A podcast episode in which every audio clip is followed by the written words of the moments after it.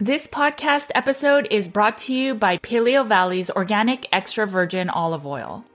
Now, we all know that many olive oils are cut with seed oils or that they are rancid, and so it's not always easiest to find a quality and properly sourced olive oil. Yes, in case you didn't know, many store bought olive oils are diluted or blended, compromising both taste and quality, and may even cause rancidity. I'm really glad that Paleo Valley's extra virgin olive oil remains pure and unadulterated, sourced from a single organic valley in Greece. Paleo Valley ensures freshness and nutrient content by packaging their olive oil in dark glass bottles. At a certain point, I stopped using extra virgin olive oil, but once our practice started working with people with chronic inflammatory response syndrome or CIRS, we started recommending it for the reduction of TGF beta 1. It is a immune system marker that shows inflammation both for COVID-19, CIRS, and actually many other illnesses. So if your TGF beta 1 is high, you may want to try incorporating a little bit of extra virgin olive oil. Make sure to check it out. It comes in a 2-pack package and remember all Paleo Valley products are guaranteed with a money back guarantee. Go to paleovalley.com slash NWJ to get 15% off your order. Thanks for supporting companies that support this podcast.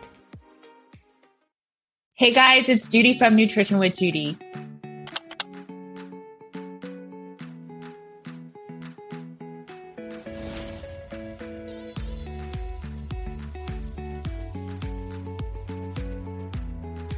Thanks for joining me today. My name is Judy Cho, and I am board certified in holistic nutrition. I focus on root cause healing, and oftentimes that starts with the carnivore cure elimination diet to start with gut healing. Today, I had the pleasure of sitting down with Dr. David Perlmutter. Dr. Perlmutter is a board certified neurologist.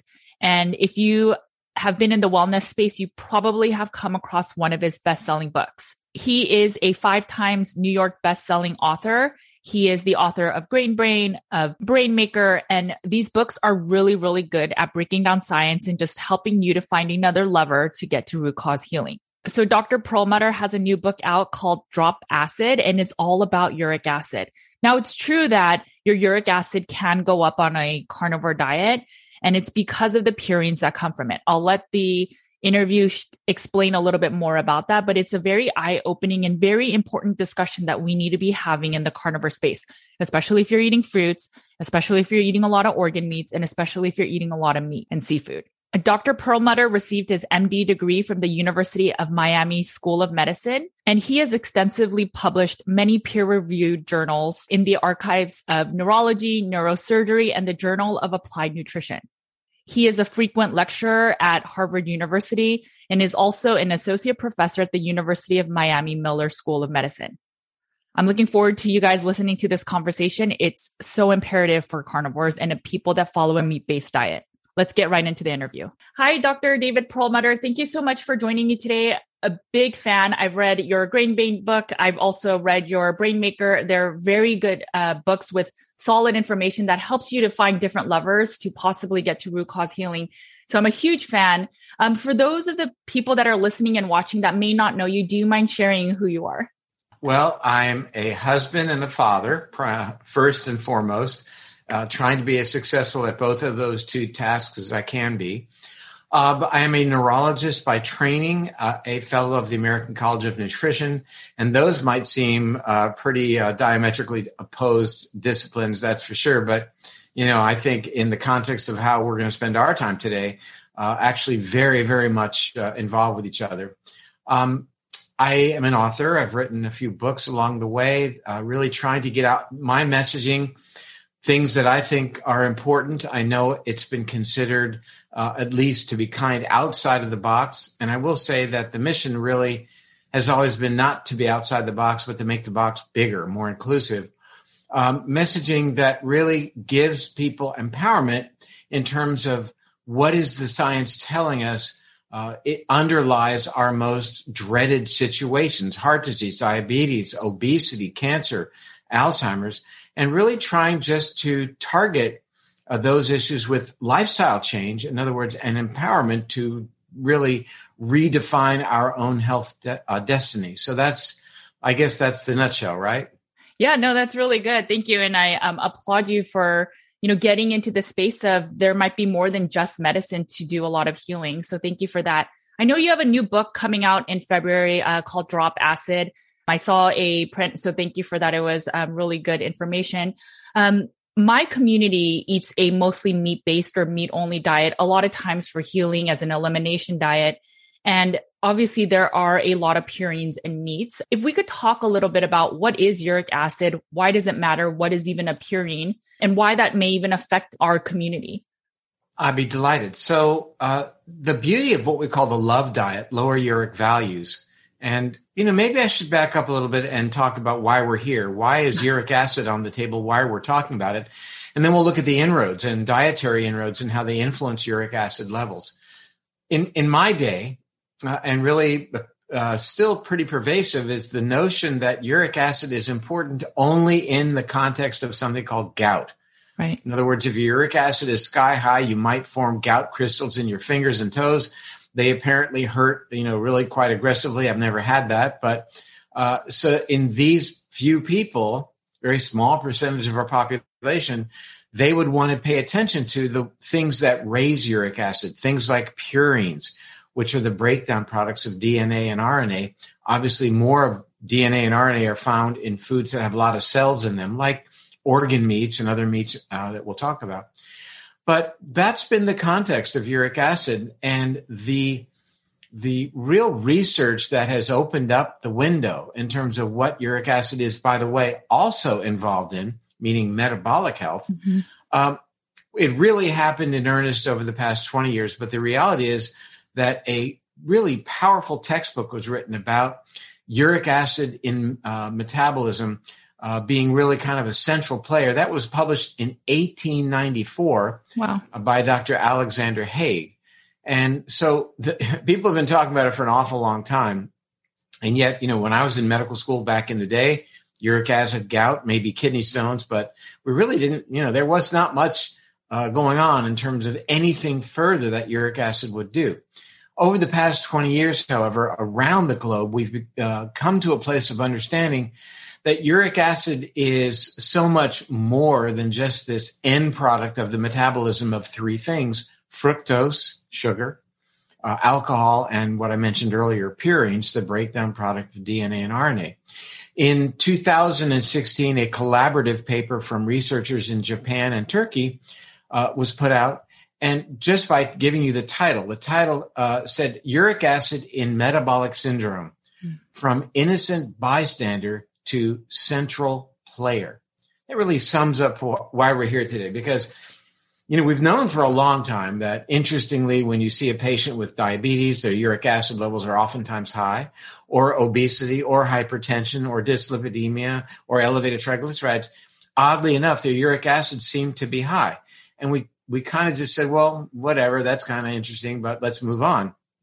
Well it turns out that it's not just happening to be elevated it's the reason, uh, a an uh, important reason why these situations develop. In other words, it's playing a causal role, a mechanistic role, meaning elevated uric acid activates pathways that we will talk about that raise blood sugar, that make the body make body fat, uh, increase the blood pressure. All great things. It's great to have a lot of body fat and a high blood pressure and insulin resistance and diabetes. Yeah, it's a great thing if you were in our Paleolithic times mm-hmm. facing starvation. In that context, you want to be insulin resistant because you want higher blood sugar to power your brain so you can avoid uh, starvation and predation, meaning you not having food and not being eaten by another animal. You want to keep your brain powered. You want to have a little extra fat so you can make it through the winter. And you want to have a little extra fat so that you don't dehydrate. We're going to unpack that a little bit later as well. So the research over the past two decades re- reveals that when, for example, fructose is metabolized and forms uric acid, it's a danger alert signal for the human body saying winter is coming, right. make fat, raise the blood pressure, increase what's called gluconeogenesis, the production of sugar in the liver, because we're going to need to power our brains because uh, we we don't want to be eaten and we got to be clever so we can find some food so you know, that's something that took place uh, a change in our ancestors between 14 and 17 million years ago. That's when there were, over a long period of time, over a million years, when the Earth was cooler during what's called the Middle Miocene period. Because the Earth got cooler, there was kind of a pressure on the uh, existing primates, favoring those who could make more fat. And how they made more fat was they developed over time mutations in the genes that code for an enzyme called uricase, the enzyme that breaks down uric acid. And what they did was they silenced the gene. They silenced the enzyme so that they couldn't break down uric acid. Uric acid levels would go up and they would make more fat. Now, it's not like they became fat. You know, our right. primate ancestors didn't get big bellies and, you know, uh, weren't uh, lying around the house. Uh, but they just had a little bit of an advantage, just a little bit more fat, a little bit more blood sugar, a little bit more inflammation to protect them from infection, a little bit uh, more insulin resistance uh, that allowed them an edge. And, you know, over a long period of time, just a small edge can be really quite dramatic. We inherited that issue with respect to the uricase enzyme. So humans' uric acid levels are four to five times higher than those of many other mammals.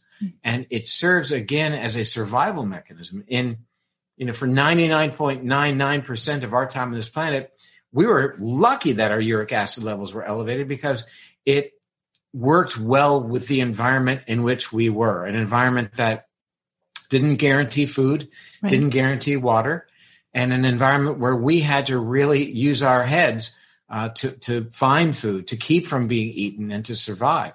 Nowadays, those powerful triggers, primarily fructose, that's what our ancestors, how they triggered the production of uric acid. They would eat ripened berries in the late fall and in the uh, early, uh, uh, late summer and in the early fall, ripened blueberries, for example. And that would be an environmental signal saying, hey, winter's coming, you better start making some body fat. And those of our ancestors that made more body fat, again, through this mechanism of uric acid, would survive. Now we are putting away pounds and making blood sugar and raising our blood pressure uh, for the winter that never is going to come. We're not going to run out of food, quite likely, in water. So this presents what we call an evolutionary environmental mismatch, whereby those powerfully sur- uh, survival uh, related mechanisms that kept us alive all these years are now being confronted with a dramatically changed environment.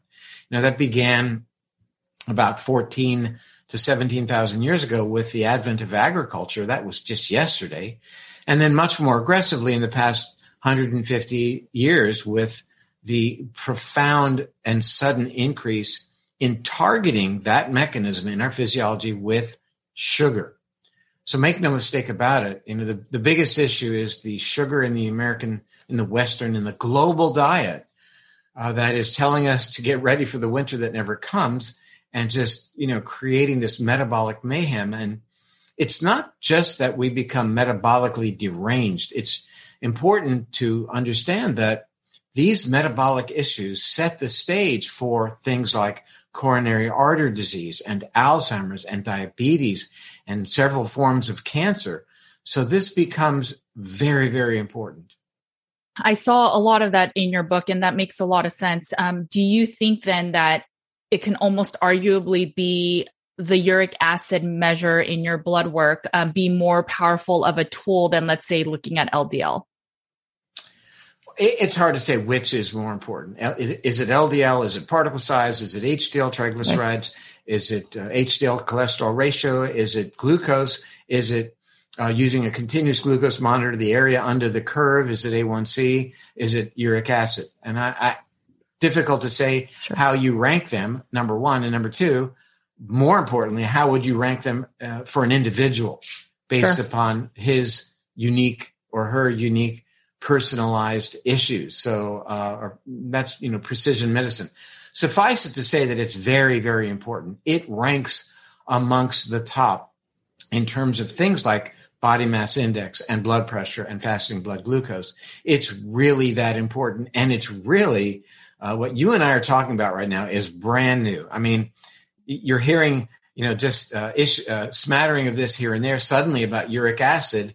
And, uh, you know, we're, we're going to blow it wide open and really enable people to have yet another powerful tool in their toolbox. There are a lot of neat developments really quite recently that are allowing people to really rein in uh, their metabolic health and gain control you know far more aggressively than they would if they simply visited their doctor once a year right. and checked in you know there you might have a pretty good blood sugar on that particular morning but on the other hand you know you may have terrible uh, issues during the course of that one year that you don't know about same thing with uric acid and you know the beauty of the whole scenario is that you can check your uric acid at home just like you do your blood sugar you can do a finger stick uric acid test you can buy a monitor without a prescription online. Uh, I use a device called UASure, U A for uric acid, sure, S U R E. And you know right away what is your uric acid. And, you know, our recommendation based upon reviewing more than 400 scientific uh, peer reviewed journals is that you want to keep it at 5.5 nan- uh, milligrams per deciliter uh, or lower. Now, you know, the mainstream would say, hey, if your uric acid is lower than seven, you're in the normal range. Right. And I'll make two comments about that. First, that is a normal range as it relates to gout only, because you know that's when people are at a much higher risk, and it's also related to when uh, that uric acid precipitates out to form those extracellular crystals. The other thing is, I think for everybody listening to your podcast and people who listen to my podcast, who are open minded and wanting to do their very best, the normal range is absolutely not good enough. Because what is normal? Normal is average, and right. we need to do better. We need to go for optimal. So, as it relates to things like cardiometabolic issues, we want 5.5 milligrams per deciliter or lower.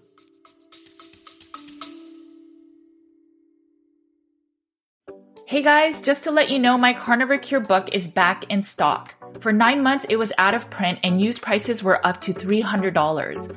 Make sure to get your copy today that has over 200 colored tables and graphics and over 400 pages of meaty goodness. We have a limited supply, so get your copy today on Amazon.com. And if you can leave a review, I'd be super grateful.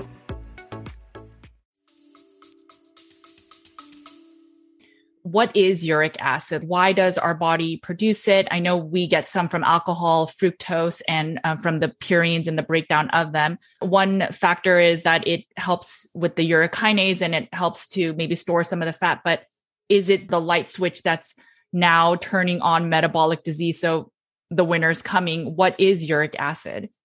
We had considered uric acid to be simply this product of our metabolism, sort of an end product that we mm-hmm. would excrete, you know, most of it. And so we, some of it would remain in our systems to just sort of hang around. That makes no sense at all, right?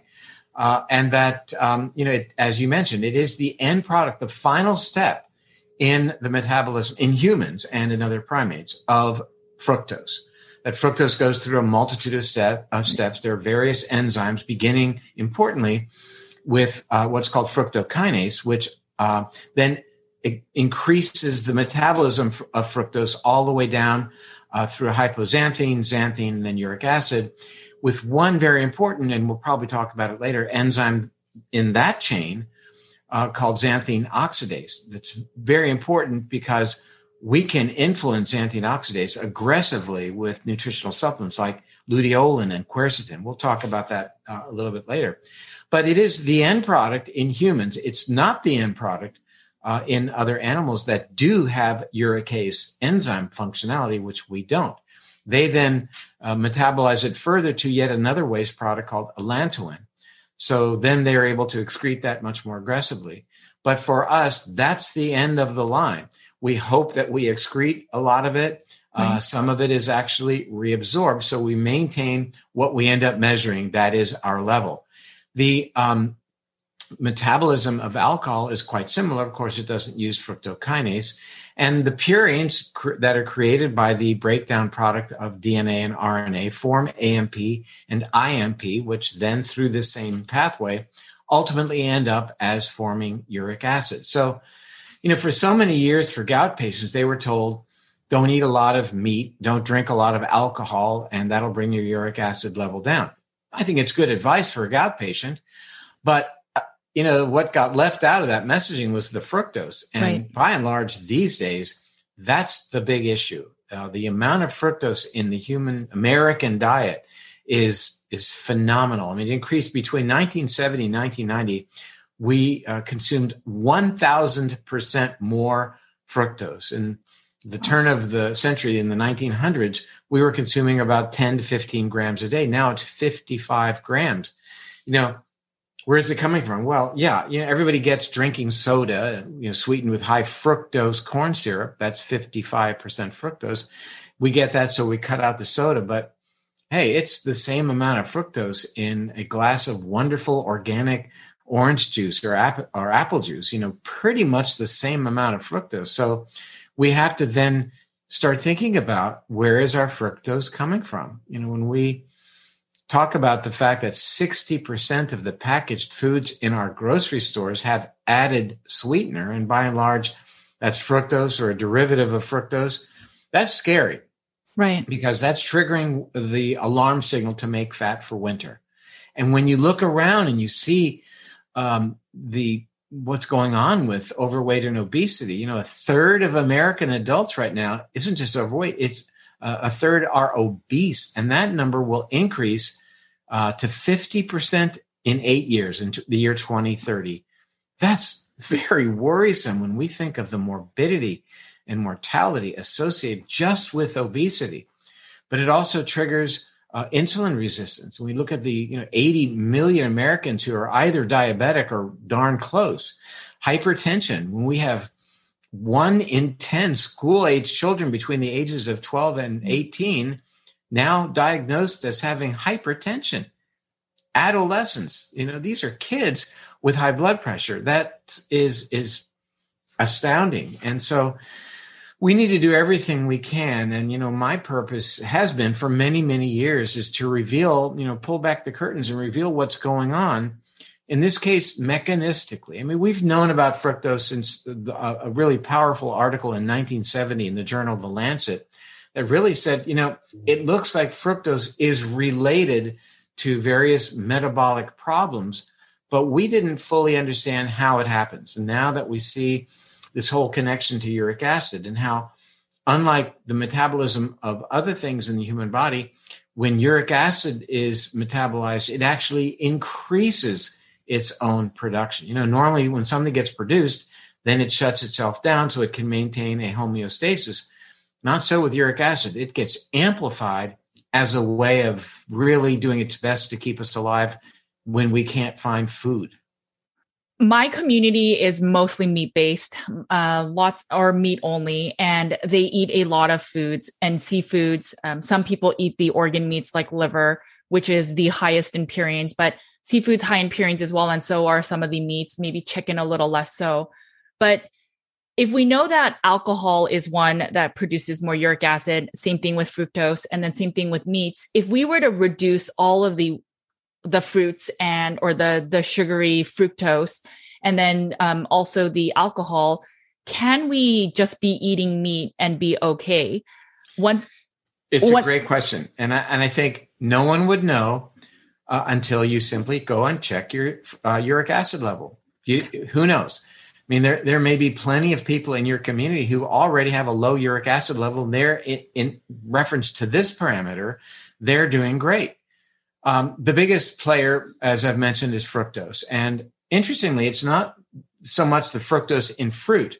Fruit is packaged, fruit, I don't know, is delivered uh, with fiber that slows the fructose absorption, sure. with vitamin C that helps with uric acid excretion, with bioflavonoids like quercetin that help reduce uric acid formation. So eating some fruit uh, is not necessarily, you know, in moderation, of course, going to be threatening uh, you know, an apple a day keeps the doctor away, maybe two, but yes. you know, you can't go overboard. Uh, one fruit in particular called tart cherries or mm-hmm. cherries uh, is actually uh, has been used and recommended for a long time, decades, for uh, people with gout because it contains certain of the bioflavonoids in great concentration that can actually help uh, lower uric acid. You know, on the cover of the book, you'll see there's a cherry. You see it's right. falling from it's falling down. So the implication there is that that helps you with your uric acid. So to be very specific in answering your question, don't know the answer. It depends on what a person's how they're testing out. Now, I eat red meat. I eat chicken. I, I don't. I've never liked organ meats. I, if I like them, I might still be eating them because I I really get the nutritional value of especially liver. I, personally, I just never liked it. So what can I tell you? Uh, but what we have learned is that uh, foods that really have a lot of cellularity, like the organ meats, like the sardines and anchovies and herring, are a higher source of purines, and that can threaten uric acid levels, but nowhere near the fructose. So, uh, again, I'm a meat eater, uh, very much so, and enjoy eating meat. But I'm also eating most mostly vegetables in terms of the quantities of food that I eat because you know the vegetables have the polyphenols uh, to help lower uric acid, but I am really uh, doing my best to get lots and lots of dietary fiber on my plate uh, to nurture my gut bacteria. So that is something you don't get from eating meat. But then again, you know, I, I I very much enjoy eating meat. I think it's good for me. We fish a lot. I live on a boat for four months out of the year oh, and wow. catch salmon and crabs and uh, prawns and, and gobble them up. Uh, but the point is that it's not about what you're eating, but how much as it relates to those those types of foods. And how much can you get away with depends on what your uric acid is, uh, how you are uh, managing that, and you know all the factors that go into uric acid, like exercise, fasting, sleep. All of these things are important variables to think about when, it, when we talk about purines, and we got there because you had brought up the notion of organ meats, et cetera, understand that two thirds of the purines in your body are created endogenously, are from you breaking down your own proteins and, and other tissues and then releasing that DNA and RNA that is metabolized into uric acid. So only a third of the purines are from the foods that we eat. The point is that if you check your uric acid uh, in the morning, but yesterday you went on a really long run or you went to the gym and you really overtrained, that muscle breakdown might well transiently raise your uric acid. So part of our recommendations are that you, you check your uric acid not after a very aggressive workout, not after a night uh, on the town drinking a lot of uh, alcohol. And that way you'll get a better sense as to what your average level may be. So the main source is fructose. Do you think the fruits today are similar to the fruits in the past where maybe there was a lot less meat within the fruit and they're you know they're not these big luscious fruits and so maybe there's a little less fructose right? A lot of the fruits we eat today and are the way that we genetically modify our fruits they're a lot sweeter they're a lot bigger. And and i think we do tend to eat a little bit more fruit than just one i guess a day. Right. And and, and i don't think with all due respect it's an issue of genetic modification. Oh, okay. it's more along the lines of hybridization mm. and selection of specific cultivars without question. You know the apple of today is massive con- compared to you know even the apple of 50 years ago 100 years ago and you know the original apples that uh, began around turkey and afghanistan were actually real they were like crab apples and they were in fact quite bitter very low sugar content. So no question that there's been cultivation and hybridization to create the you know the, the massive numbers of different types of apples that you can find uh, that are clearly sweeter than they used to be and larger uh, but that said, I, I'm still going to go on record as saying, you know, have an apple a day. I mean, some are sweeter, some are not. You know, there's a big difference between a McIntosh and a Granny Smith. Right. Uh, and uh, eat the peel, that's for sure, as well, as long as, as it hasn't been uh, sprayed. Lots of good prebiotic fiber there. Right. But it's a world of difference between eating an apple and drinking apple juice. Right. Night and day. I mean, our our prehistoric or Paleolithic ancestors would have eaten whatever fruit they could find, provided it was ripe, but they wouldn't stumble upon trees where there were bottles of apple juice hanging and grab them and start to chug them. That didn't happen. So uh, I think looking at uric acid through the lens of you know what it was like for our ancestors really kind of um, and it can be reflected off the whole paleo mental, uh, mentality sure. of trying to emulate the entire environment of our forebears because that's really what our genome dare i say expects or maybe functions most appropriately for so you know what we're suffering from is this evolutionary environmental mismatch where our environment bombarding our bodies with fructose and lack of movement lack of exercise not enough sleep that's a strange environment for our genome. And, you know, our genome is not going to have a chance to catch up. I, I wrote about this um, half a century ago. That was my first article on this topic. Uh, when I was 16, published in the Miami Herald, asking the question, you know, what about those of us living today with this outdated machinery? Meaning, you know, we're just not going to be able to adapt physiologically uh, to this the confrontation that we're getting from the world around us. So, to kind of summarize how uric acid will affect, I guess, the individual, it'll really depend on if you were to eat meat based, it may or may not be an issue depending on your past, maybe metabolic disease, um, how much alcohol you're consuming with that, and then maybe how much fructose, whether it's from lots and lots of fruits, not like just one apple, but and, and then also the high fructose corn syrup products and uh, fructose from drinks. And then depending on what seafoods, liver, and um, other organs, but it really depends at the end of the day that when you test yourself and you see consistently where your uric acid value is, that's how you'll know, okay, maybe you should dial down on the organ meats. Maybe you should dial down on having too much fructose in the day, and and then whatever other diet may be beneficial for yeah, you to lower that amount. I mean, that's you know everybody uh, can can really look at their own biometrics now right. and and adjust their sleep based upon what their Oura ring tells them, or their uh, the, their speed of their running based upon what your Apple Watch is telling you, and similarly look at your diet based upon what your continuous glucose monitor is telling you or your uric acid uh, level meter is telling you. You make adjustments and refine your program. And again, it, it's really uh, very much about the individual. But, you know, I mentioned that there are three inputs yes. that uh, foods that increase uric acid. Uh, it's important to, to really understand that we create fructose in our bodies as well.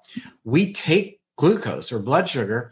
And in certain conditions, we will convert that into fructose, which is then in this pathway to make more body fat through increasing uric acid. And one of the most powerful inputs uh, or, or, causes, if you will, or activation uh, activities to turn the enzymes on that convert glucose into fructose, increase our body fat, uh, is either being dehydrated or our body's being tricked into thinking it's dehydrated the central key here is that the body senses sodium, hmm. and sodium levels tell the body how well it's hydrated or not. When sodium levels go up, when we don't drink enough water, can't find water when you're, you know, going across a desert or whatever, your sodium levels go up, and that activates this conversion of glucose mm-hmm. into fructose through what's called the polyol pathway. Then that fructose tells the body, hey, we're dehydrated we need to do something very quickly so that we have more of a resource uh, to make uh, fat. And what does that do? Why would that be something uh, that would be important if you're dehydrated? I'll get there in a minute. But you can also target this uh, enzymatic pathway by tricking your body into thinking it's dehydrated by eating a lot of salt. If you eat a lot of salt, then your sodium level goes up and your body says, Hey, we're dehydrated, need to make more fat. So, a great thing to understand is that, you know, if you're sitting down and, and munching on some pretzels that have a lot of that big rock salt on them, uh, watching football mindlessly, that if you're drinking a lot of fresh water with that, it's not as big of an issue because it does tend to offset the elevation of the sodium, and therefore you're not going to activate those enzymes, make fructose in your body, turn on uric acid, and make as much body fat. Now, why in the world uh, would dehydration be a signal in your body to make fat? That doesn't, what would be the point?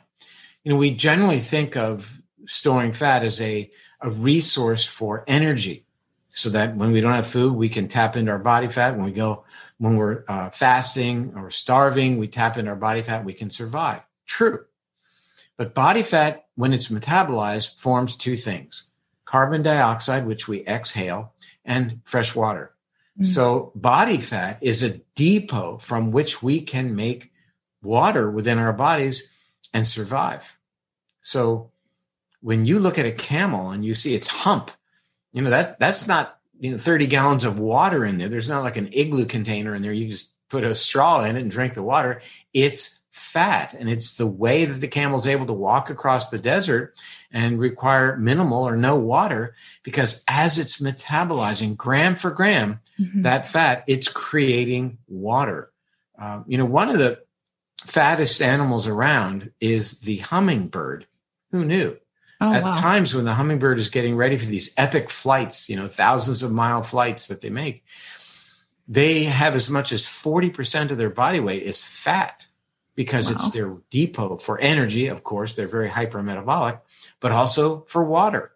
And if you want hummingbirds in your backyard, you put up a hummingbird feeder. And what do you put in that? Sugar and water. And they come right to it. They know darn well that's their key to success is drinking the fructose and making, uh, increasing their uric acid, making fat and then we go on our 2000 mile epic uh, flight. Do you think that as a low carb dieter, yes, maybe you'll have generally less fructose, but generally low carb eaters eat more salt. Do you think that's a concern or is it just it's again very, check- very, very, that's three berries, big concern. Oh, okay. We're eating salt at a level that's uh, unprecedented. Uh, we've known for years the relationship between salt uh, consumption, added salt, and uh, hypertension. Uh, and now we we've seen for years the the relationship between salt and diabetes, salt and obesity, and now we understand why that is. So a very big issue is the added salt. I'm all in for low carb. Count me in, provided we we embrace the notion that uh, dietary fiber, by definition, is mm-hmm. a carbohydrate. Sure. If you're limiting carbs, don't eliminate the fiber.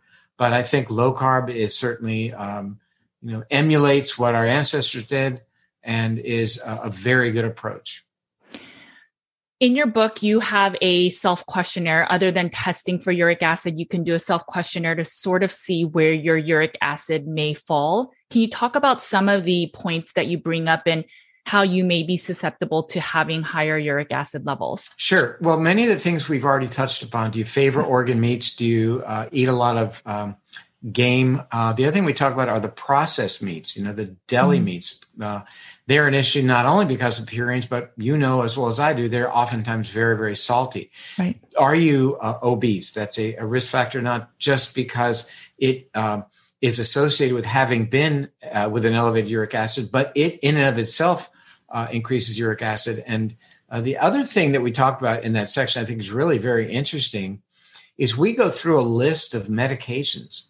And yes. when we did that in that questionnaire, I think we threw a very large net, and there were a lot of people in that net because the medications that we talk about are commonly used, uh, like aspirin and diuretics or water pills, theophylline, um, things like uh, that are called beta blockers. And just between the the water pills and the beta blockers that's a lot of people with high blood pressure which is really quite interesting because now they're taking drugs that are associated with fairly significant increase in their uric acid uh, mm-hmm. that raise you know that will then raise blood pressure for which they're taking the blood pressure pill. So it's really about you know kind of chasing your own tail Viagra, which is getting a lot of uh, attention lately because of the relationship between Viagra use and a fairly dramatic reduction in Alzheimer's risk. We can talk about that.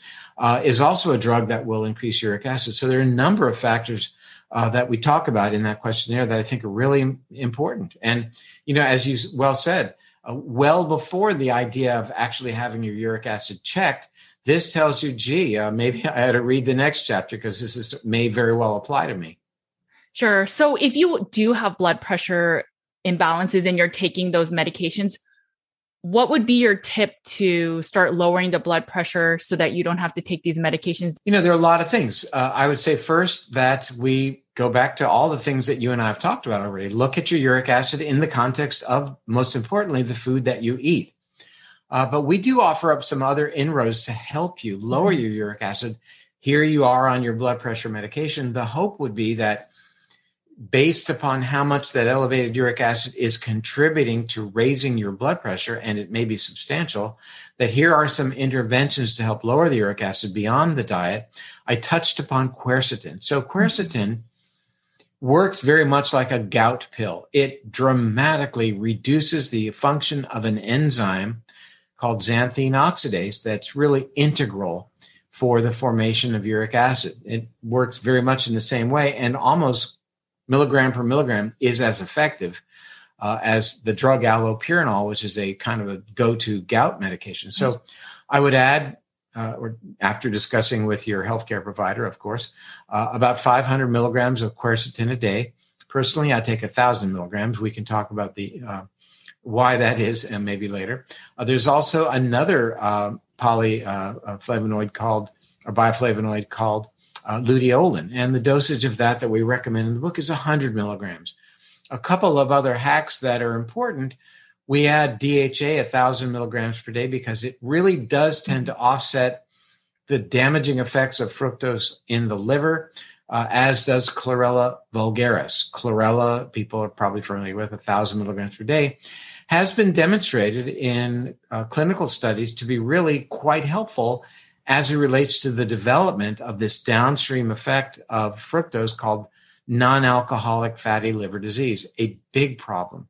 We've gone in 20 years from about 24% of adults to now 42% of adults wow. that have that problem. Um, the last thing would be plain old, simple, cheap vitamin C. Why? Uh, we recommend 500 milligrams of vitamin C because that's been demonstrated to uh, aid in a uric acid excretion and will help us in our quest to get our uric acid levels down. What foods are high in quercetin? And I forgot what the second supplement you recommended. Luteolin. Uh, so we, we list, list a bunch of them, but I'd say okay. uh, may or may not like red onions. Red onions seem to be uh, the home run as it relates to those oh, okay. bioflavonoids. But um, certainly the cruciferous vegetables mm-hmm. are on the list as well. Very, very important. Red pepper, green pepper, also really good choices. Uh, interesting when you look up those uh, the uh, um, cruciferous vegetables. Interestingly, you'll find that they are high in purines, and therefore, what does that mean? It means, from Dr. Perlmutter, eat them in abundance, but they're high in purines. That's not what the research tells us. Yes, they're high in purines, but again, when you're taking in the fiber, the, uh, the bioflavonoids, uh, the vitamin C, uh, this net negative mm-hmm. relationship with uric acid. So the studies show in what are called food frequency questionnaires that eating more of those vegetables is actually associated with a lowering, a lower level of the uh, uric acid. And similarly, um, while alcohol does contribute to our uric acid pool, uh, various types of alcohol have different effects. Mm. We know that hard liquor will raise uric acid levels in men and women, Whereas wine in men has really no effect. And in women, wine is actually associated with a lower uric acid level, making a lot of friends there, as is coffee, I might add. That really made me a lot of friends. Beer, on the other hand, is, is, uh, the biggest threat that, that uh, in alcoholic beverages to uric acid because it gets you on two counts. First, yes, it has alcohol, but beer is exquisitely rich in purines because it's made with a very hypercellular component called yeast. Mm. So the yeast breakdown liberates uh, these uh, particles that form um, your ultimately purines and then uh, go on to form uric acid. So that's telling the body because it's getting those purines to make fat. And that's really a great explanation uh, with respect to the beer belly. So, right. you know, I will say that Japan, for example, is is very much ahead of the United States in their understanding of uric acid and its role in metabolism. And interestingly, in Japan, you can buy beer that is purine free. I mean, we've wow. seen for years uh, beer here in America that's alcohol free, but now you can buy purine free beer right on the label. It says that, and uh, that's a good thing to know. It means that people are starting to pay attention. No, that's really good. For people that are on a meat based diet, they can always supplement the quercetin and the other me- ones that you mentioned. Absolutely. Um, and I know can supplement fiber. You right, can go right. to the health store and buy prebiotic fiber. you know, Yes. take a couple of tablespoons each day and put it and mix it into something, and there you go. The, the the reason we want that to happen, I mean, I think to be fair, that one of the things that um, you know is really important about an all meat based diet is missing out on dietary fiber. That's uh, important because the dietary fiber we consume nurtures our gut bacteria, allows them to do the important things that are good for our health. So, uh, you know, on a fully uh, meat based diet, by definition, there won't be any dietary fiber. Mhm. And I think that's something to be careful of. So butter has the form of butyrate, um, but you're right; it doesn't have all the prebiotic fibers, and so that's where I say because a lot of people that eat meat based, they don't eat a lot of the plants because they don't feel well, their gut hurts. Um, a lot of the anti nutrients. So if you take the supplemental form, if that's the way you want to do this, Sure. I mean, I, what you call them supplemental form, and that sh- that means they should be used as supplements when when you're not getting them in, your normal Right. day to day life. So they would supplement your diet. Uh, uh, you know, many people eat a lot of vegetables, getting a lot of fiber. That's great, but if you choose not to, then by all means, then you would want to supplement and. So you can buy powdered uh, dietary fiber, prebiotic fiber, actually organic, that's made from acacia gum. Acacia is the that very large, overreaching tree in sub-Saharan Africa, where you see the giraffe seeking shade in the middle of the day. It secretes a resin or a gum that is sustainably harvested, made into uh, a dried product of uh, powder uh, that doesn't hurt the tree and gives people a wonderful source of fiber. So you're right. So people may be not eating vegetables for various reasons. They don't tolerate nightshades, they're concerned about lectins, whatever it may be. But here's a, here's a workaround that I think is extremely effective, and people should know about that. what is the relation with fiber to uric acid? Does it reduce it? So, uh, generally, the consideration with respect to fiber and uric acid is how fructose is delivered. Right. When fructose is delivered in whole fruit, then it's delivered in the presence of fiber. That Right. fiber tends to slow the absorption of fructose. So you don't get this massive uh, surge of fructose that immediately triggers uric acid production. So it's really the context of fructose delivery where fiber really shines. But other things to consider is that the nurturing effect of fiber on our gut bacteria Mhm. helps to ultimately increase their productivity, increase their diversity. And this sets the stage for reducing inflammation in the human body, which is really one of our major goals as it relates to lowering uric acid. There is, uh, with higher levels of uric acid, there are not necessarily good changes that happen to the gut mic- uh, microbia, meaning that more pro inflammatory species are seen uh, and that increased leakiness or permeability of the gut lining is seen to be related to having a high level of uric acid. And really interesting uh, is new research that shows uh, that what's called a fecal microbial transplant, actually Right. taking fecal mi- uh, material from uh, a normal person and it, putting that into the colon of a person who has gout has led to dramatic reductions in the frequency of gout attacks. So, you know, that's sort of an interesting relationship with uric acid. How that is actually coming about, I think hasn't been teased apart yet. But suffice it to say that anything we do that helps our bodies improve metabolism, improves our insulin sensitivity, reduces inflammation is a good thing. And one of the important ways we do that is by making sure that we are nurturing our gut bacteria by making sure we're eating enough dietary fiber. For people that are suffering with gout, what dietary recommendations? I'm, I'm guessing the supplements or the foods that have the quercetin and the other. Are there tips? Because some people just suffer with gout other than um, someone else that are eating the same dietary cho- um, choices. No question. And that is, you know, uh, evolution versus environment, meaning, Right. you know, we're all different. Uh, some people are going to have higher blood sugar when they consume a particular meal, the same meal as the next guy who doesn't get, you know, they're blessed. And, uh, but I- I'll answer that question just one moment, but it's really in the context. You always have to think what is the evolutionary advantage of these various things? And, you know, we think of the evolution. Is there an evolutionary advantage of carrying an Alzheimer's gene? My goodness. Well, it turns out it's, or let's make it even more uh, dramatic. What in the world would there be uh, in terms of an advantage of having the genes that make our cells turn into sickles? We right. get sickle cell anemia. Why on earth? Uh, how could there be any advantage? Well, it makes these individuals dramatically resistant to getting malaria. Mm. So there, there, we always have to look for the upside. And um, you know, as it relates back to gout, uh, why some people do and one and some people don't. Uh, certainly, it has to do with their uric acid levels. Some people can get away with a higher uric acid level and not form gout, whereas others do not. pH is certainly an issue as well. But I think the, the dietary recommendations for the gout patient would, would be to lower uric values. That's called LUV. the LUV diet. That's uh, the diet that we describe in the book, the LUV diet. And it's all the things we've talked about. It's the interventions we've talked about, the use of the create, the creative use of supplements.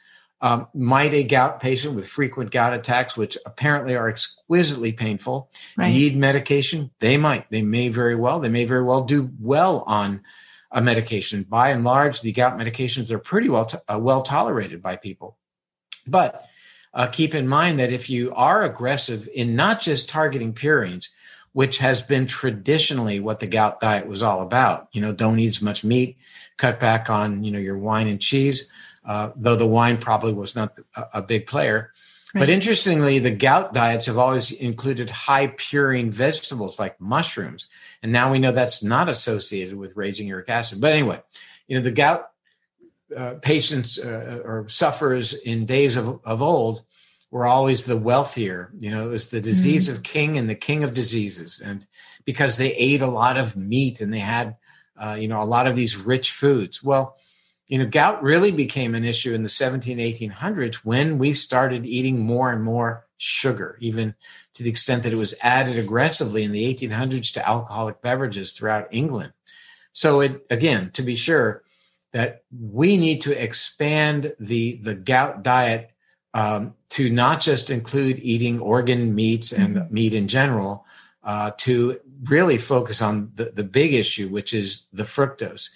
And I've been you know always puzzled as to why these very well respected online um, health related websites have really failed to embrace that. They're, what's going on in the background in, in you know in terms of I don't know what. I'll, I'll leave it for your viewers to think about. But what might be going on in the background that keeps them from being aggressive as it relates to sugar? Uh, we maybe we'll talk about that another time. I want to make sure for the audience that we understand that fructose is not just fructose um, from high fructose corn syrup, or that on the label it says fructose that sucrose can break down. Can, can you talk about how the different sure. sugar molecules are also can be broken down to fructose? Table sugar is uh, called sucrose, and that is actually uh, a bonding of glucose to uh, to fructose. So mm-hmm. 50 50, half glucose, half fructose.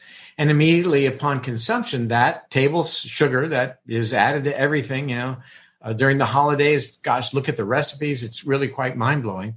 Uh, we consume 55 pounds of uh, sugar a year as Americans, 55 pound mm. bags, each of us. Uh, well, as an average, I'm not included in that. I'm sure you're not. I'm not. uh, but anyway, so we break down fructose and glucose and absorb them quite differently, and, and clearly their metabolism is as different as, as apples and oranges, no pun intended. Um, the consumption of fructose, you know, elevates the fructose in the blood. It comes to the liver and the metabolism of that fructose breaks uh, reduces something called ATP, our mm-hmm. energy molecule. So ATP is brought down to adenosine triphosphate, three phosphates, becomes ADP, adenosine diphosphate, and ultimately AMP, adenosine monophosphate. So we go from three phosphates down to one phosphate. That liberation of the phosphate releases energy. Now that util- energy, uh, ATP is the energy currency in our bodies, but this means that the metabolism of fructose is a profoundly energy consuming uh, event by virtue of how that happens when the uh, fructose is initially metabolized with the enzyme fructokinase. But it's not just that that ATP going to AMP is consuming energy, but it's sending an incredibly important signal to our bodies in terms of how that AMP then is metabolized. That drop in intracellular phosphate is uh, really quite profound because it it there's two pathways for the metabolism of this AMP. It can go down one pathway, which is what we want, and that is through something called AMP kinase. Right. When it goes through and activates AMP kinase, then we're telling our body that the hunting is good. We don't need to make extra fat. We don't need to raise our blood sugar. We don't need to make more blood sugar in our bodies. We don't need to raise our blood pressure. So we do a lot of things in our lives right now that activate AMP kinase. There are drugs that activate AMP kinase, like metformin, a diabetes drug. Quercetin, I've mentioned it before. Here's reason number two to take quercetin. It's a powerful AMP kinase activator. Again, telling our bodies, hey, it's cool. You don't need to make extra fat for winter. You are doing just fine. Don't need to make more blood sugar. Uh, berberine is a powerful activator of AMP kinase. And I think most importantly, exercise activates AMP kinase, takes us down the pathway for, at least in the context of our modern world, much better metabolic health. But interestingly, when uric acid is produced, it activates the evil uh, twin of AMP kinase, and the evil twin is called AMP deaminase. And it's AMP deaminase activation that says, whoa, hold on a minute. We're not going to have food. We're going to start making as much fat as we can, storing that fat away, making more blood sugar for the brain, conserving water, raising blood pressure, uh, because we're getting ready to, to face starvation and, and, dehydration. We don't want that to happen. You would want that to happen if you were going to go into a cave and hibernate for six months. In fact, that's exactly what happens in the physiology of a bear. As they are preparing to hibernate, uh, they have AMP deaminase wide open, making as much fat as they can so that then when they're in their cave hibernating, then they're burning their fat. They've shifted back to AMP kinase. Right. And they're doing their fat burning machines, which is, I think, what most people would like to be.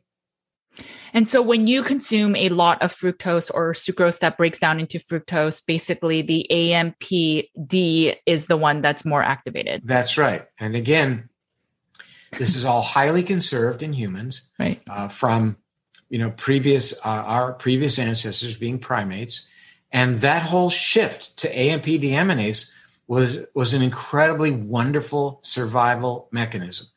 You know, making not that not that our uh, ancestors were, became really fat, but again, right. just enough to get them through and to provide them a resource for making water uh, we don't need it now. And uh, again, yes. it's this mismatch between the signals that we're sending and what our DNA is primed mm-hmm. and ready to do. I mean, it, it, it's pretty incredible that we are now able to understand these pathways and can hack them and bring about better um, metabolic health. Yeah. And I mean, essentially, by eating a lot of fructose and other foods that raise our uric acid levels, we're telling our body that it's winter all the time, essentially.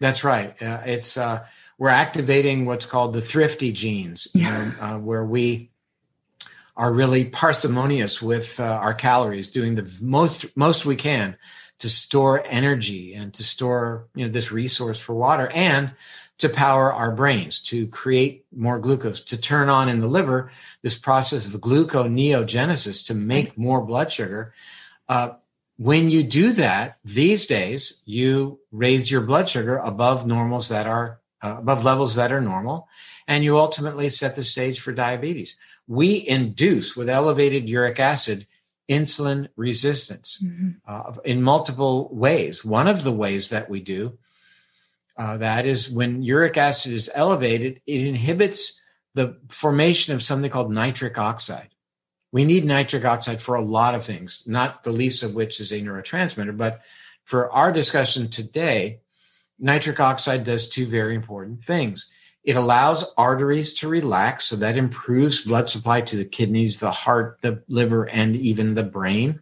And beyond that, we need nitric oxide to allow the insulin in the artery to make its way through the lining of the blood vessel and get into the cell where it can work well to stimulate the outside of the cell where it can work uh, to ultimately allow the uh, the transport of glucose to form glycogen. So in two ways, then it uh, threatens to increase our resistance to insulin, the harbinger for a type 2 diabetes. And that's something we don't want to get. Right. You know, as it relates to the first mechanism, not allowing blood vessels to um, expand, one uh, study from uh, 2009 uh, demonstrated, it was a big study, looked at 42,000 men and 48,000 women, showed that over the eight years of the study that uh, risk of cardiovascular death in those with the highest uric acid was increased by 38%. Risk of, do- of death from stroke was increased by 35%. Risk of death from what is called all cause mortality, meaning you became dead for whatever reason, was, was actually increased by 16% in those with the highest level of uric acid. And so, mm.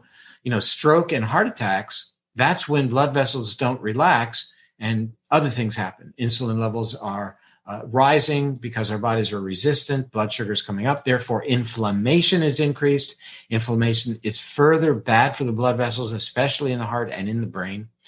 And, you know, uh, I just have to say how incredibly interesting it is when we think about the role of nitric oxide in terms of being good for blood supply, good for the brain, uh, for uh, many reasons, how intriguing it is that this week, a study is published looking at medical mm-hmm. records from over 2 million individuals and concluded that those individuals who regularly took a drug to increase nitric oxide, which is Viagra of all things, had a 70% reduction in risk for developing Alzheimer's. Wow. Uh, I mean, it really nails that mechanism, doesn't it? That we need to have plenty of nitric oxide floating around to keep our arteries open you know, Viagra is keeping blood supply open uh, for erectile dysfunction, but mm-hmm. it doesn't just target that. It's sensed throughout the body as, uh, you know, a chemical, then nitric oxide to keep those blood vessels open. What are ways that we can increase the nitric oxide in our bodies? Uh, it's difficult. Um, I would say, first of all, there's been some discussion of the use of arginine Okay. Uh, uh, as a way, and you know, so foods that are rich in arginine, so that's an amino acid. Right. Uh, I, you know, pumpkins, for example, strawberries apparently have a lot of arginine. Well, that's one way. There are a lot of um, um, uh, products on the market that okay. Uh, are based on this theory that supply arginine uh, to increase nitric oxide because people, I think, are finally getting that they want nitric oxide at least to be available in their bodies for blood supply. You mentioned Viagra as part of the medicines that can increase your uric acid level. So it's interesting, right? So in one that, aspect, that's a very good pickup, and you're exactly right. The very medicine, uh, you know, that is used to increase nitric oxide is on that list. That list of I think ten medicines, including things like theophylline and mm-hmm. aspirin. Mm-hmm. Uh, you're, you're, exactly right. The other big player on that list, I, I want to make sure that we we really vet that well, is what are called the proton pump inhibiting drugs. Mm-hmm. These are acid blocking drugs that are available over the counter. Right. And I think people know what I'm talking about. I don't need to give names, but they're taken by some 14 million Americans. These drugs have been shown in the journal Stroke to uh, be associated with increased risk of stroke and increased risk of Alzheimer's substantially. And we've thought that one of the reasons had to do with changing the pH of the gut Right. That's what they do. That would change the environment for our gut bacteria. That could be detrimental. And now we know that they bump up uric acid as well. That is also associated with increased risk of stroke and Alzheimer's. So, uh, you know, everybody thinks they have to take an acid blocking drug because they can't tolerate eating a certain food. I would say, first thing I would do is find out what the food is and stop eating it and see how you do before you start taking a drug that's over the counter. Therefore, it must be safe. It isn't. Uh, people need to get a great understanding about the threat that comes from blocking stomach acid. You know, stomach acid is there for a lot of reasons, not the least of which to activate digestive enzymes and to provide, right. as I mentioned, this ideal environment for our gut bacteria. We start messing with that. That is huge. That that's something the human body has never experienced. And of course, we should expect consequences from changing the pH of the gut.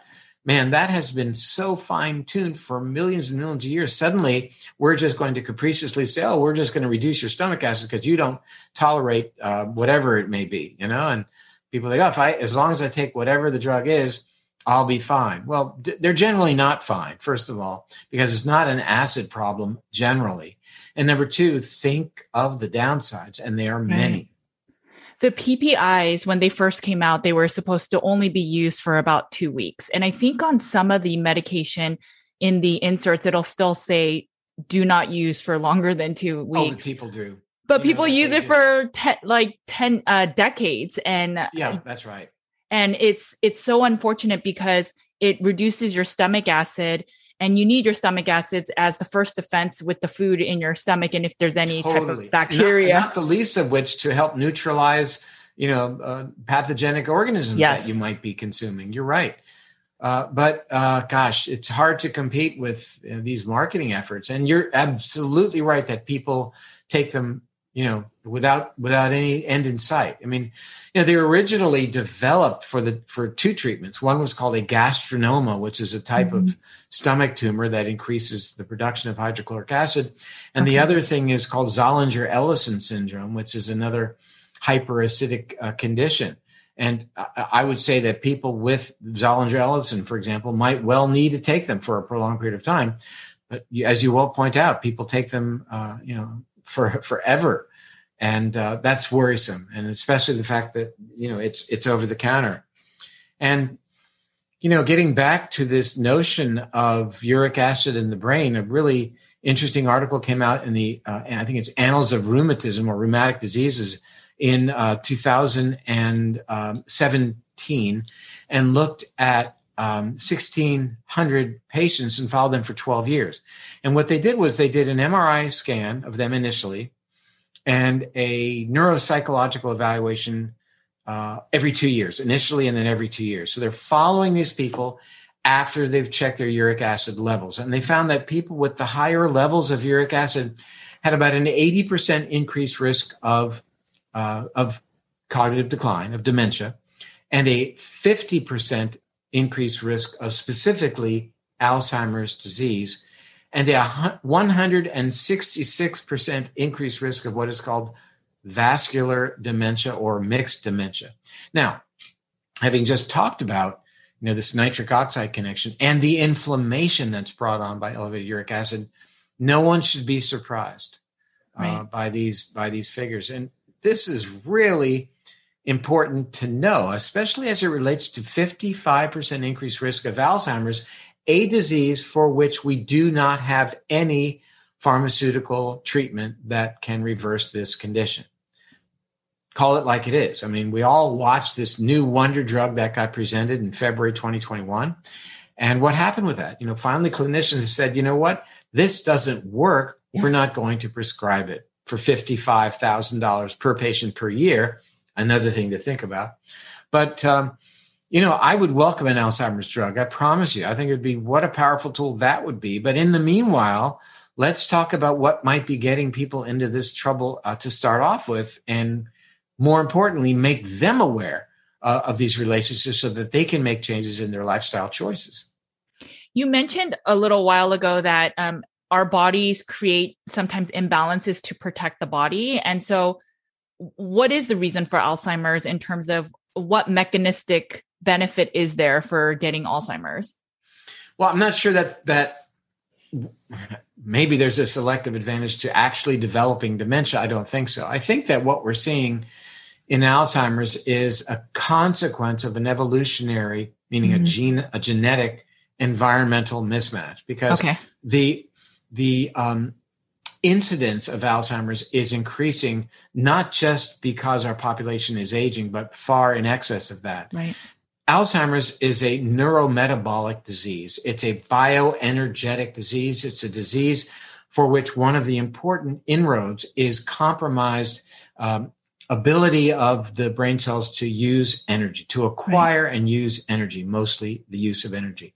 And it is uh, contributed to by a couple of things, most of which is something called insulin resistance, mm-hmm. which you can bring about in your body by your lifestyle choices. We need insulin in the brain, not just for allowing glucose to get through the blood brain barrier or, or, or insulin for that matter, but also insulin is a a trophic hormone. It nurtures mm-hmm. neurons. If you want to grow neurons in a petri dish, you cover them with insulin and they sprout like you put fertilizer on them. So we need that. Right. But when insulin is not working, not doing its job, that's threatening for the brain. It's the reasoning behind the attempt to treat Alzheimer's by using intranasal mm-hmm. insulin. You've you've probably heard about that. So I think that it's not that there's a selective advantage to becoming demented, but there was a selective advantage, for example, to increasing inflammation to help us deal with the multitude of organisms that we were exposed to, right. certainly uh, the various types of parasites in the gut.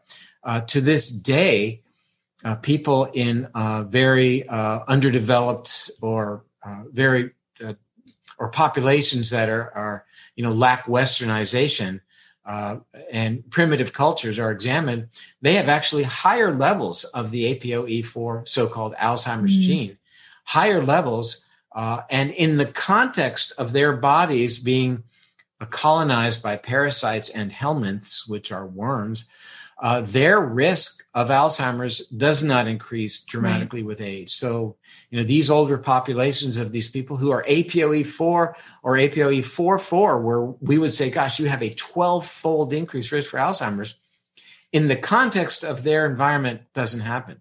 They are actually selected uh, to be uh, advantaged by carrying APOE44. But in our sterile environment where we're not challenged by these helminths and these uh, parasites, then we're uh, amping up inflammation uh, that is directly destructive to the brain. And we see that. We see, you know, dramatic uh, uptick of these inflammatory markers uh, in patients with Alzheimer's, things like tumor necrosis factor alpha, interleukin 1 beta, that uh, really support the notion that Alzheimer's is the brain on fire. On right. fire meaning inflamed.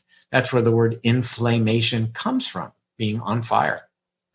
As a neurologist, do you then recommend if people are not able to get as much energy in their brain and that's what's causing some of the dementia, do you ever recommend another fuel source like ketones? So getting on a ketogenic well, diet? it's not just that I recommend it. The answer is yes, but okay. uh, let me let me unpack that just a little bit because it's really kind of interesting. Research demonstrates that when you use fluorodeoxyglucose or a radioactive type of glucose to yeah. image the brain's glucose utilization, you see in the Alzheimer's brains uh, areas of what we call hypometabolism, mm-hmm. parts of the brain that cannot utilize glucose anymore, perhaps because of this insulin resistance. And these are the so-called Alzheimer's signature regions: the temporal parietal region, the uh, the hippocampus, you know, regions that we know are dysfunctional in uh, the Alzheimer's brain. Importantly, these abnormalities on these functional images predict Alzheimer's well before there's a clinical recognizable decline in cognitive function. Wow. Pretty interesting to think about that. Right. This is a prediction because the brain is hypometabolic in certain areas that we're able to say decades ahead of time that this person is uh, on the fast track. These same individuals who demonstrate these abnormalities in their temporal temporoparietal region show that when they are challenged with a radioactive tagged acetoacetate, a ketone body, mm-hmm. if you will, these areas light up and are ha- happen to be just fine. Means oh. that they are functional, but in the Alzheimer's brain, they're not functioning. They're there, but they just they can't open the door and let the fuel come in. Suddenly you go around the back door and give them fuel in the form of ketones and it lights them up. And uh, a, do- a, doctor by the name of Dr. Matthew Phillips in New Zealand has recently published a report showing improvement in various metrics of cognitive function, including activities of daily living, in moderate stage Alzheimer's patients put on a ketogenic diet. Who knew? Who knew that beyond just targeting the energetics of the brain, we know that the ketogenic diet, particularly beta hydroxybutyrate, right. actually acts uh, to change gene expression for the better. That the utilization of ketones as a fuel source in the brain is associated with more energy production, but less production of the damaging free radicals.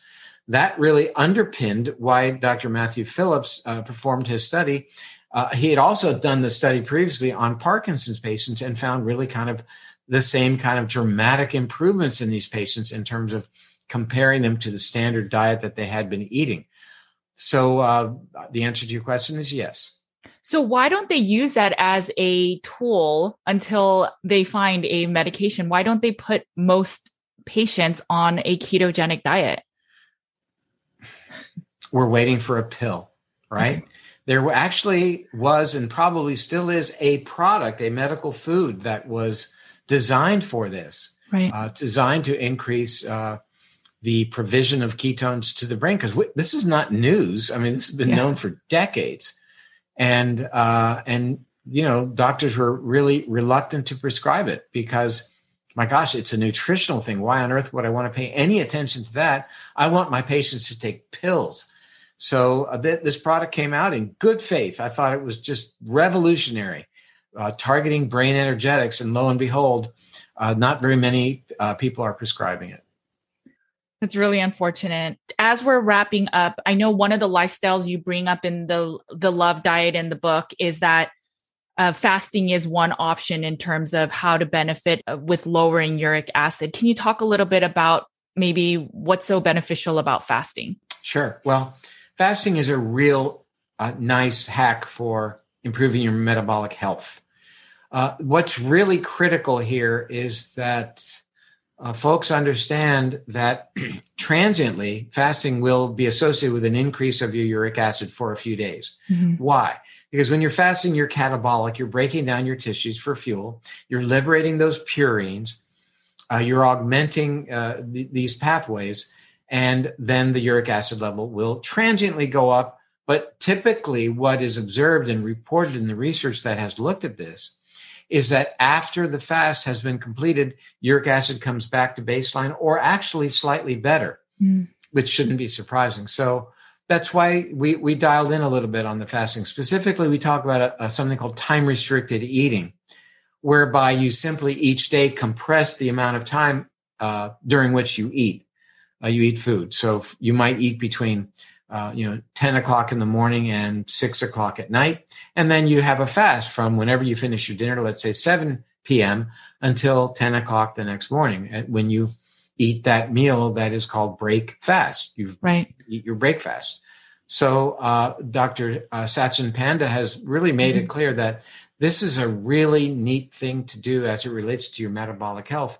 And that is at, you know, the end of the day, the end of our time together as well, what this is all about. It's about, you know, this powerful new, only recently discovered tool uh, that in addition to other things that people know about exercise keeping your blood sugar down you know reducing your consumption of refined carbohydrates uh, is another powerful tool that can help you rein in your me- metabolism, number one, but also something that can inform you as to how you're doing by simply having your uric acid checked at, uh, that you would do at home. So it's very empowering on, on those counts. I think that's really good. And this research is so powerful to help people understand why fructose is not ideal. I think people in the wellness space have understood that for a while you know, we check blood glucose and CGMs for a while now. So maybe it's now time to also start tracking our uric acid levels for the reasons you mentioned. It's really powerful. So thank you so much for this. Oh, my pleasure. Thank you so much for our time together today. Thank you for the book. It's you broke it down really easily for someone to understand and then follow the LUV diet and um, focusing on really nutrient dense foods, but while also being mindful of the foods that may raise your uric acid levels. And then I think once people are checking their uric acid, they can modify the diet according to their needs. So thank you for all you of bet. that. Thank you. And great to see you today. Appreciate it. Okay, guys, I hope that this information has been eye opening for you. For me, when I started doing some research for my gout clients, I found this whole information about uric acid and fructose and what this all means for the meat based community that's adding a lot more fruit and honey to their diet. You can find Dr. Perlmutter's Drop Acid book on all book platforms as well as on Amazon and Barnes and Noble. You can find Dr. Perlmutter at his website, drperlmutter.com, and I will put all of the information in the show notes. We got so into the conversation that I forgot to ask where the audience can find him. He is also on Instagram and Twitter and Facebook as Dr. David Perlmutter. I will again put all the information in the show notes. I am going to do a follow up video about what all of this means for the meat based community. So don't go out there just yet and stop eating all meat. That's not his message about eating purines.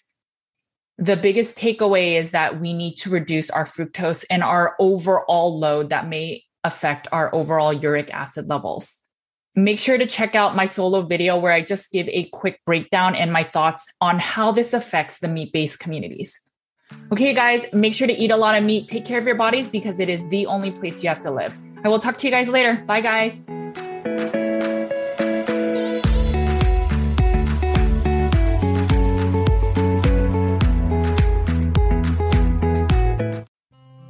Thanks for listening to the Nutrition with Judy podcast. If you liked what you heard today, please make sure to leave a five star review on your favorite podcast app so more listeners like you can find the show. If you want more practitioner care and support, head over to nutritionwithjudy.com slash groups so you can get more real talk about carnivore, the environment, and root cause healing. You can also find my content on Nutrition with Judy's YouTube, Instagram, Facebook, and Twitter. Make sure to sign up for my weekly newsletter and learn more about in-depth articles with infographics at nutritionwithjudy.com slash articles.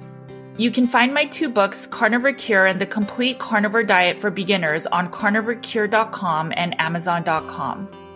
At the heart of Nutrition with Judy's practice, our mission lies with a deep, unwavering passion for service and community. We will continue to empower you to have the knowledge and tools to live a life nearly symptom free because we firmly believe in healing and wellness for all.